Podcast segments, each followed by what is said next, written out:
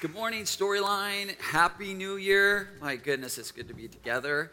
Uh, how about our, can I hear for the band, and especially Lindsay Marone on cello, right? Woo, woo.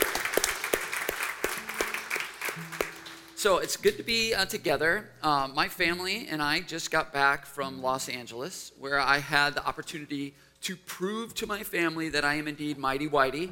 And um, I actually did not do this one time when I was out there, but uh, I thought about it quite a bit.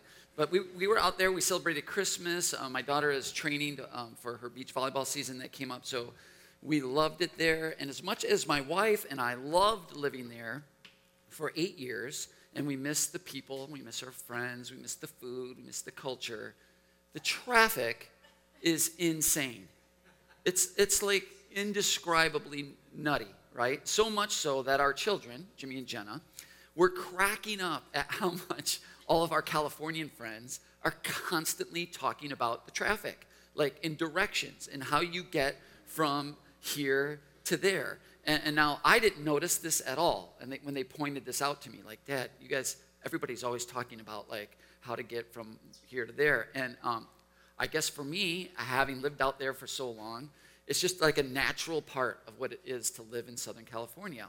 So I was like, I don't know what you guys are talking about. I, I, I'm not noticing this at all. So to prove to me how bizarre this is that Southern Californians are like this and how much everybody else notices it, uh, they shared this video with me. Okay, now to be honest, they were playing, there's a bunch of these skits. I guess Saturday Night Live has a ton of these. And uh, I had never seen them before, and my family just thinks they're hilarious. I did not think they were that funny, to be honest, okay? But they are super familiar because this is the conversation that happens with friends and family in Southern California. They're obsessed with directions and with the best, the easiest, the fastest way to get from where we are to where we want to be. And as I was thinking about that, it totally reminded me of what we've been talking about together the last couple of months. As we've come back together indoor and in person, we've been looking at some of the reasons that storyline, the hows and the whys that storyline started in the first place. At the same time, we've been considering how and why Jesus got started in his public ministry. And he did so in a talk that we now know as the Sermon on the Mount. It's, it's arguably the most famous talk ever given in the history of the world. And in the beginning of the Sermon on the Mount, there's a short, like, introductory section, which, which is now called the Beatitudes. And this is about a dozen verses in, in Matthew chapter 5 that we've been looking at now since the beginning of November. And we've been exploring this together. And while there are lots of ways to frame the Beatitudes, like how to look at them and what we should be trying to get out of them, we've been looking at them as if they're a map, right? Not a list of things to do in order to get something or to earn something from God, not goals to accomplish with the reward or some gift or some treasure on the other side, but really more like a way of life, a direction to turn toward to become who we really want to be. And the way that we've put it is to live a life of love and to love the life we live. And so this is what we've been doing the last couple months together. And this morning we're going to take um, the long way home, which we do from time to time. Um, and, and, that's just my code to you for this is going to take me a minute to get to, to get to where we're headed, right? And, and I've but and I've been frankly I've been told not to do this by a couple professional speakers and more than one pastor. But here's what I've learned about storyline is that um, we don't like to be spoon fed here. We like to think we're not after easy answers. In fact, really what we're after more as a community is maybe some new questions to think about. And so, um, before we get going into Jesus' sixth beatitude, which is this Blessed are the pure in heart, for they shall see God, I, I want to spend a little bit of time setting this up. Because I, I think this beatitude actually can be a great guide for us and maybe just the exact map that we need as we enter into 2022. And by the way, just saying that date out loud is just crazy, right? Like it sounds like science fiction to me. I can't help it. Like in the year 2022. Like it just feels like this is the beginning of a movie that we're in. And we're supposed to have flying cars by now or something, right? Like colonies on the moon. And none of that's true. Um, it's supposed to be this year, when I think of this, it feels so far into the future. It's supposed to be some type of a utopian super era that we're living in by 2022.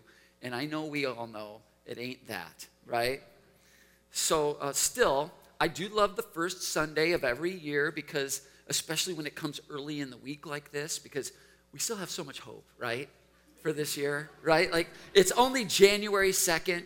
Almost all of our resolutions are still intact. So, for example, I'll, I'll just use my house. There's already been exercise this morning, right? Most of us are gonna go home. We're gonna have that kale salad for lunch and then clean our junk drawer out. And here we are, look, January 2nd, and we're already made it to church. So 2022 is like, right? It's off to an awesome start. Awesome, yeah. But I think we know there's going to be no flying cars this year. This is not going to magically be like this super uh, futuristic utopia. Um, we're a long way from having figured things out. And I know that we know that. In fact, here's one of the things that I've noticed in the last few years. I talked about this a few years ago when I noticed all these zombie movies coming out, um, right? And this, all these TV shows and movie after movie. Um, but have you noticed that for every futuristic, like utopian story, there are about 10 dystopian stories, as in a dysfunctional future? Now, these are some of my favorite. You're going to recognize some of these titles. Maybe some of them you won't. This Station 11 is a new one. It's on HBO right now. It actually takes place in, in the Great Lakes. It's about a group of folks that travel around Lake Michigan every year. They do a circuit. And so it's really super fascinating. It's on HBO right now, but and some of them are older, some of them are really old. But um, as much as I have always liked this, this genre, if you will, like a dystopian tales of the future, I've been blown away by the demand in America for stories like this. Like it's like we cannot get enough of them, right? Like these visions of the future where something horrible has gone way wrong. And like zombie alien tyrants using artificial intelligence now rule a world flooded by global warming. It's just like, you know, who can pile on more bad things into one story? And that's the one that we're the most interested in. And I can't help but think, can't help but wonder if maybe we're struggling to believe that the future can be better than the past. In fact, I was looking at a study this last week that says a growing percentage of Americans actually think that's true. In other words, they think that the future is going to be worse than the past. Last year, the most read article in the most read paper in the world, which is the New York Times, um, psychologist Adam Grant who's actually one of my favorite authors. He wrote an amazing book, one of my favorite books that I read last year called Think Again. Um, he, he wrote, this is the most read article last year in America. And, and it says, There's a name for the blah that you're feeling. It's called languishing. The neglected middle child of mental health, it may be the most dominant feeling of 2021 right? And he describes languishing as the voice between depression and flourishing, the absence of well being. Man, I, I read that, it just resonates with me so much. And I know from talking to so many of you, it resonates with more than just me. And I think the way that we might put this in our language its Storyline is languishing is not living a life we love. It's, it's not loving the life we live. Much like this youngster in the nursery that we're hearing this morning, right? we know how you feel. bring that, bring her in here right now. Anyway, um, but this is this isn't just a contemporary issue. It's not just a contemporary thing. I mean, we think that all these uh, zombie tales and all these dystopian tales are new. They're really not. Dystopian tales have been with us for a very long time. They've resonated very deeply in different eras of time. And if you're someone, for example, um, who fears like that the government could grow and grow in its power to control more and more of our life, even down to our DNA, and like try to redefine what it means to be human, Well, we've got a movie for you. It's called Gattaca. If you've never seen it, I highly recommend it. It's a really good film, uh, and this will resonate with you. On the other hand, if you're someone who fears like the total breakdown of society, like civilization is going to just melt down, we're going to have anarchy, then there's the old classic like The Road Warrior, Mad Max, right? Might be your flavor of dystopia. But the point is this the story we see ourselves located in, often really what it's doing is indicating what we fear most. And then that dictates what we look for and what we see in life. Right? Because I think different people resonate with different kinds of dystopian tales. One of my favorite shows is um, Doom, Doomsday Preppers. And all these people are doing different things on Doomsday Preppers. But one of the things that I love about that show is you ask them, why are you prepping for doomsday? And they're all doing the same thing every week, but each one has a different dystopian future. I believe there's going to be an electromagnetic, you know, solar flare or a nuclear war, or, you know, they all have this, it's going to come about a different way. So, dystopian future, imagining the future as worse than today, is, is it goes way, way back. We still struggle with it today. I think one of the most famous dystopian stories uh, is George Orwell's 1984. A lot of us read that in high school. It paints a bleak picture of a future when the government has just grown in power and in size. It's referred to as Big Brother. A lot of us have heard that. Anytime someone references Big Brother's watching you, it's a reference to 1984. And this book gets mentioned a lot by the talking heads on TV. Because if there is anything that unites America right now, it's this both sides in our culture war believe we are located in this story. Both sides agree on that, that Orwell's dystopian future is the one that we're living in. Both Republicans and Democrats, liberals and conservatives, people on Fox and people on MSNBC, they, this is the one thing everyone can agree on, apparently. And it's this. They, they could all say this if they, if the other side if they ever get control, oh my gosh, uh, they'll become Big Brother, totally tyrannical, and they will destroy everything America stands for. And it's just one disaster scenario after another, depending on what channel you're watching. And it's over and over and over. And it paints this pretty grim picture, 1984 does. And you have to admit, when you turn on the TV, when you pick up a newspaper, there's a lot going on in the world that seems to kind of confirm that maybe this is what's going on. The enemy, the problem with life is out there. It's them. That's the problem. It's the other side. That's the thing I think, ironically, that, sh- that unites all of America right now. And this is exactly and precisely where Jesus comes in with this beatitude and all the Beatitudes, really, and I think throws a wet blanket on all the division and polarization in our country. Uh, and I say wet blanket because not only do the power brokers on both sides want and need there to be a culture war, they do. Both sides, both channels, both, both uh, uh all of the political power brokers, they want this kind of division and polarization for their own power and pre- prestige and their own wealth. They're cooking up division like meth. That's how I think of it. But, but this, is the, this is the problem. Like meth, this is a demand driven division. And we are addicted in some sense to polarization. I, I really believe this.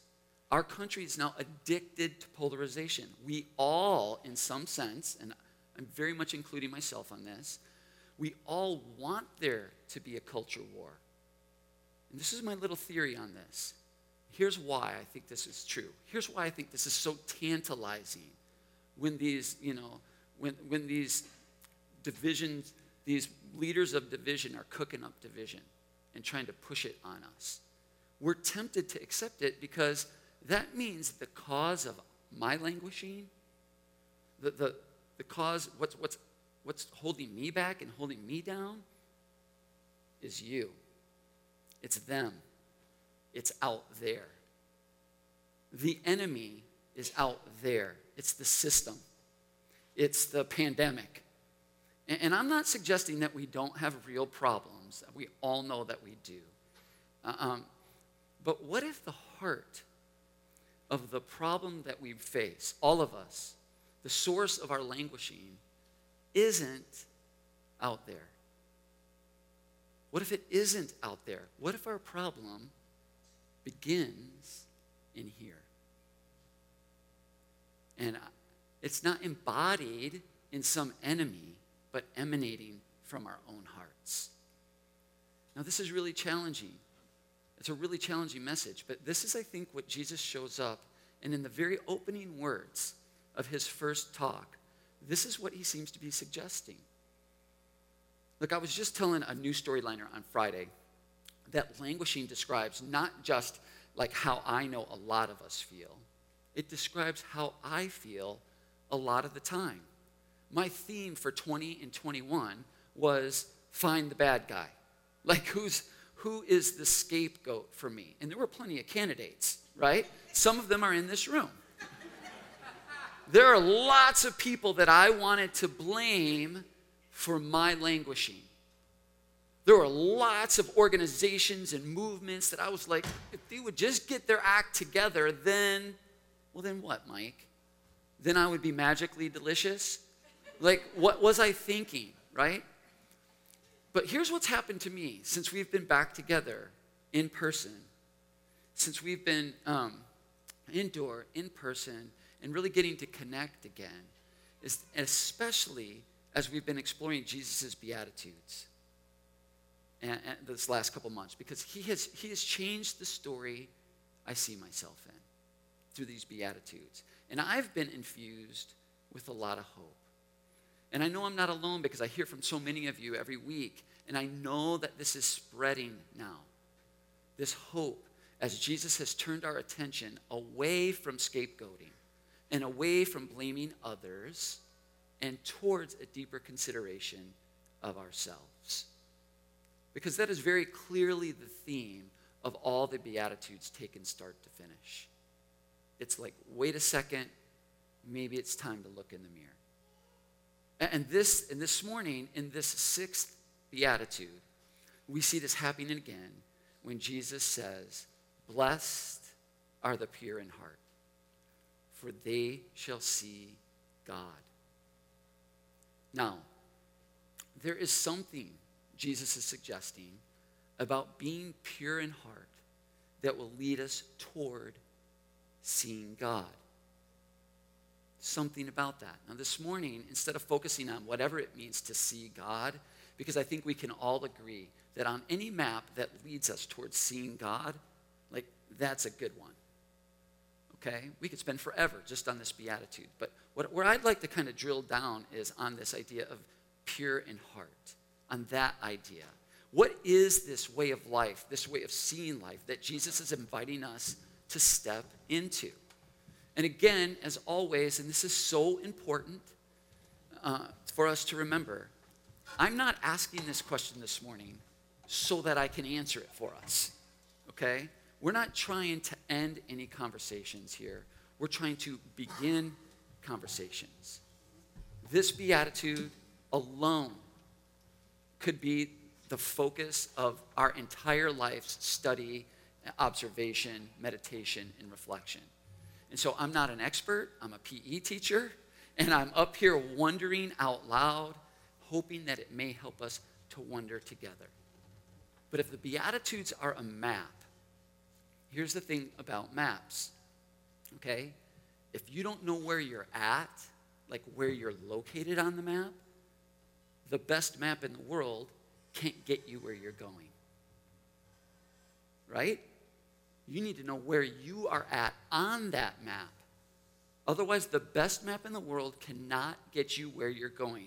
And here's my theory this is something I'm going to throw out there this morning at us, okay? I think, generally speaking, modern Americans believe that we are located in Orwell's dystopian story of 1984.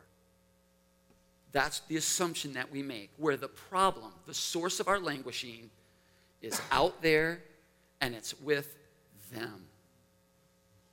I think that's the assumption that America is working on right now. So that is what we look for, and then that is what we see in life.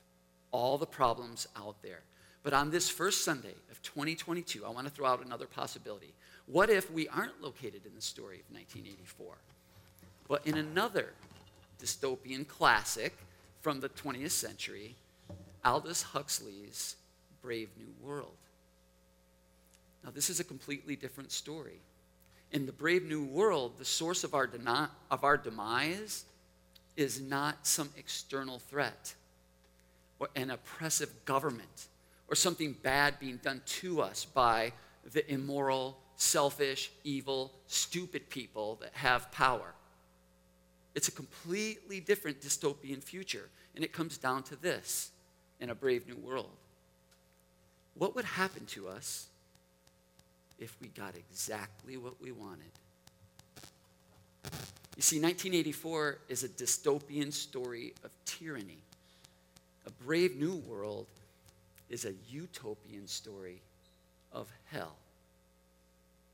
Our own self made hell, where we are languishing because we are stuck with ourselves. So, maybe getting ourselves together in 2022 has something to do with locating ourselves in the proper story. Like getting a better look at, a better location of actually where we are on this map of reality that we call reality. Okay? And I'm throwing out the possibility that maybe we're not where we think we are. Okay? And I could be wrong. This is why I'm not trying to answer questions, I'm just trying to ask them. You might disagree with me. All right?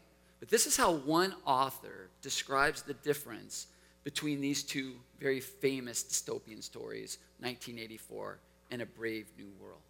And, and as I read this passage from a, just an astounding book I'll talk about in a second, as I read this passage, uh, ask yourself this which story, 1984 or Brave New World, best describes our situation or our location on the map of reality. Okay? So here's the passage. Along Orwell's dark vision, alongside Orwell's dark vision, there was another equally chilling Aldous Huxley's Brave New World. Contrary to common belief, even among the educated, Huxley and Orwell did not prophesy the same thing. Orwell warns that we will be overcome by an externally imposed oppression. But in Huxley's vision, no big brother is required to, to deprive people of their autonomy, maturity, and history. As he saw it, people will come to love their oppression and adore the technologies that undo their capacities to think. What Orwell feared were those who would ban books. What Huxley feared was that there would be no reason to ban a book, for there would be no one who wanted to read one. Orwell feared those who would deprive us of information. Huxley feared those who would give us so much information that we would be reduced to passivity and egoism. Orwell feared that the truth would be concealed from us. Huxley feared the truth would be drowned in a sea of irrelevance. Orwell feared we would become a captive culture. Huxley feared we would become a trivial culture, preoccupied with some equivalent of the feelies. In 1984, this is just stunning. People are controlled by inflicting pain. In a brave new world, they are controlled by inflicting pleasure. And then this just blew me away. In short, Orwell feared that what we hate will ruin us. Huxley feared that what we love will ruin us. I, I read that again because I read this book by uh, Neil Postman. It's called Amusing Ourselves to Death. I, that book is 40 years old. He wrote that 40 years ago, like 12, 13, 14 years before the first internet. It's stunning if you think about it. And it seems to me that Neil Postman nailed it, that he was really on to something. That he foresaw America thinks we're, we're headed towards 1984, but really we're headed towards a brave new world. Yet, yet, we think, we assume, we act as if, and then we proceed into the future like we're located here, like in 1984. This is me trying to make a GPS map, okay? That little blue dot that I stared at all last week in Los Angeles. Like, where am I on this map? Oh, there I am, okay? We, we act as if and then proceed into the future like we're located here in 1984. And to see God, to flourish, we have to go in this direction. Like, we have to get the right government. Got to have the best leader. We have to have just policies, smart laws, and that means that we must somehow get through them out there. They're the ones who stand in our way. That's why I'm languishing. There's somebody blocking me from flourishing because that is, you know, that's where we're at. We're in 1984. But what if we're not in 1984? What if that's not where we're located? What if we're way over here in a brave new world? That means to see God, that means to flourish, we have to go in the complete opposite direction, right? Not through them, but in and through our own hearts. What if this is the map that we're in? Now, maybe you'll disagree with me, but I'm just throwing this out here for us to consider on this first Sunday of 2022. Because I'm, my, I'm, I'm guessing this that if we drag last year's map into this year, we're going to end up in the same place. It seems to me that this is what Jesus is suggesting. That, that at least to me, and it's been this surprising source of hope for me as Jesus, through the Beatitudes, has encouraged me to stop blaming and look at myself. Like, this is what I hear Jesus saying to me as I come into this year Mike, stop the blame game. If you're not seeing God, if you are not living a life of love and loving the life you live, if you're not flourishing, it's because you're stuck in the wrong story. It is not somebody else's fault. Your problem, Mike, is not out there, it starts in here. And like I said, this is a really challenging message. It's not like I'm up here telling you guys this and like I've got this down. this is as challenging to me as it is to anybody. But isn't it tragically ironic that having achieved, think about it, the peace, the stability, the wealth, and the power in this country that the world has never seen before, there's never been a country like this before, that the biggest threat to our way of life is not invasion from without, but implosion from within. The, the irony of that. It is just so tragically ironic. And that comes from this incessant blaming and shaming of one another. We talked about this a few weeks ago that we live in a culture of contempt. We live in a culture of contempt. Northwestern University actually has been studying this. And they, what, here's what they did, they did. They did a fascinating study of where is this coming from.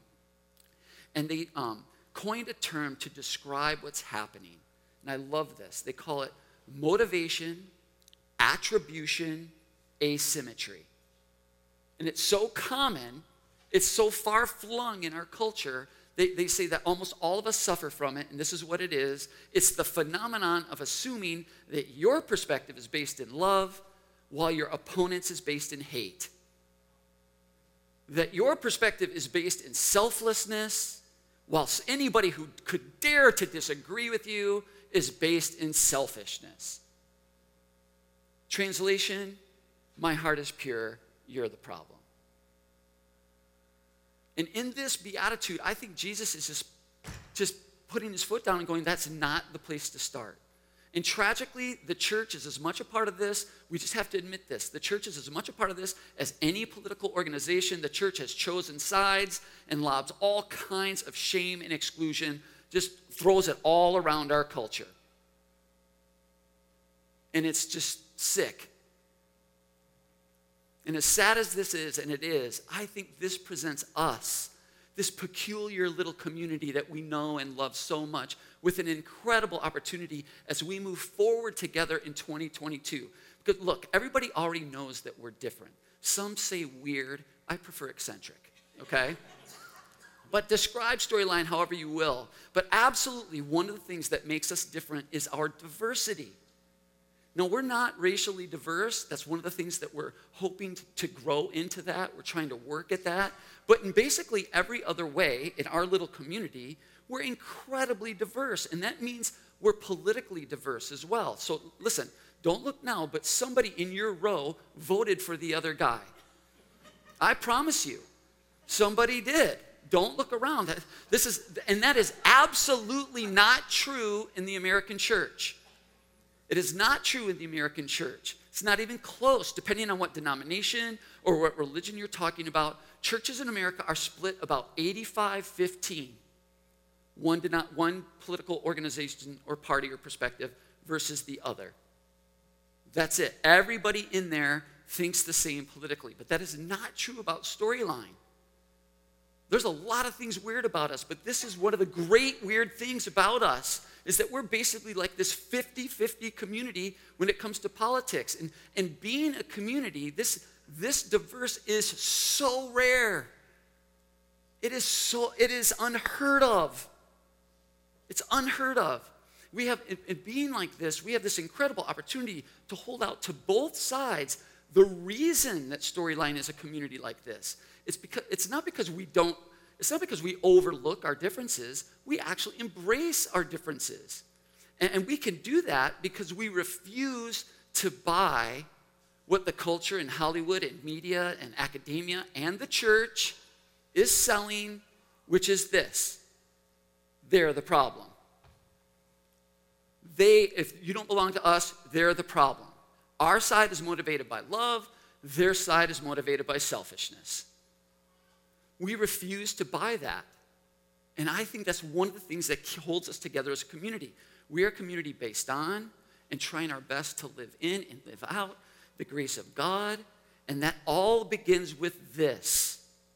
It all begins with this. It's not what we hate out there that's killing us, that's leading us into a life of languishing. When we get stuck in life, when we are languishing, it is often because what we love in here is disconnected from God's love for us and God's love for all of his children. That's what we proceed from here. Now, maybe this is why Jesus, in a time and a place much more contentious, much more divided, polarized, dangerous, and violent than ours, refused to choose sides in his culture war. He just refused to do it. Over and over and over and over and over again, he refused to take sides. Of all the little factions on the Jewish side and even on the Roman side, he would sometimes praise the Romans. He would sometimes tell them, give, give them the taxes that they're due. And he pointed people back to their own hearts, to God's love, and one another. That's what he did. Jesus was constantly crossing lines, mixing groups, bringing people of all different backgrounds together and, and, and, perspectives together, as if to say, our cultural, societal, political problems we have, they're real. I'm not denying them, but they can only be overcome when we see ourselves as our biggest obstacle and we, and we see and we start listening to and loving one another. What a dumb way to start the first Sunday of the year, right? No, to me, that was really powerful. I hope it wasn't offensive to anyone. To me, I think both sides looked really gracious there. It was really incredible to see. And I think um, also really telling that we didn't see that on television. Right? Didn't catch that on the nightly news, did you? But there's over 60 million views of that on YouTube. So I did a little reassessment of myself in my 2021 by asking this of myself. I watched this video and I was inspired. Like, is there, what can I learn? Like, what, what's gone wrong? How can I grow? And so this is the question that I asked myself.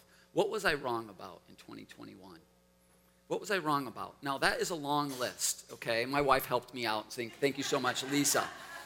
When we got to page three, I just kind of thought, you know, I'm not going to bore you guys with all the details other than to say I was wrong about the Lions winning the Super Bowl. That's not looking good, okay? But if we can't answer this question, like right now, if, if we can't say, oh, sheesh, gosh, in 2021, I was wrong about this and I was wrong about that, and you know, I made all kind I made this assumption that I thought was true, and then reality smashed into that and proved that wrong if we can't identify anything from last year that we overreacted to, or we underreacted to, or maybe where our need to be right outweighed our desire to do right, how different is that than saying, in 2021, I didn't grow, change, or learn a thing? I didn't grow, change, or learn a thing. The problems with my life are all out there. So I think it's important for us to, to, to take a second and do what these two groups did and really reflect on maybe things aren't as simple as we think. Maybe we're not where we think we are on this map of reality. Because if we're in 1984, we will be looking for an external savior who has to deal with externalities because the only threat we see is out there. And is, any, is it any wonder then that religion, which points us inward, is losing ground in America, and politics, which points us outward, is gaining. One writer put it like this Our nation's increasing political zeal is fundamentally misplaced. Too many Americans are replacing religion with politics, and the false God of politics does not present the answer for what ails our hurting nation. What if this isn't 1984 that we're in? What if we're in a different story? What if we're in a brave new world where what we love, where what we desire, with what we want and long for, is the actual threat.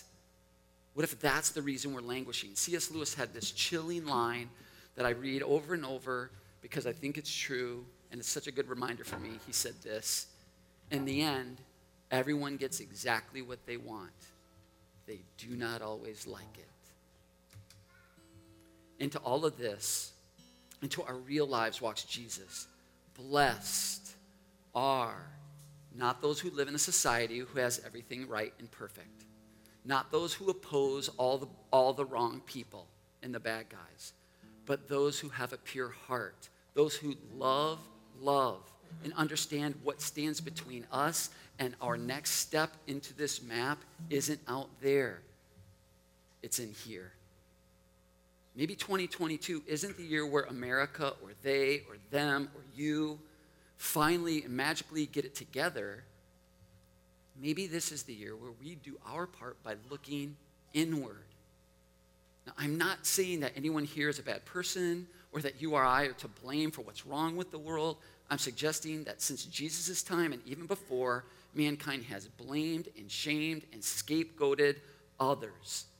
And when God shows up, in his very first words, he invites us to look inward first. This beatitude is a great challenge for sure, but it's also an amazing chance to move from languishing to flourishing, from stuck to hope. It's the invitation to, if you will, re-surrender to the God of grace and to see a different kind of future for us all.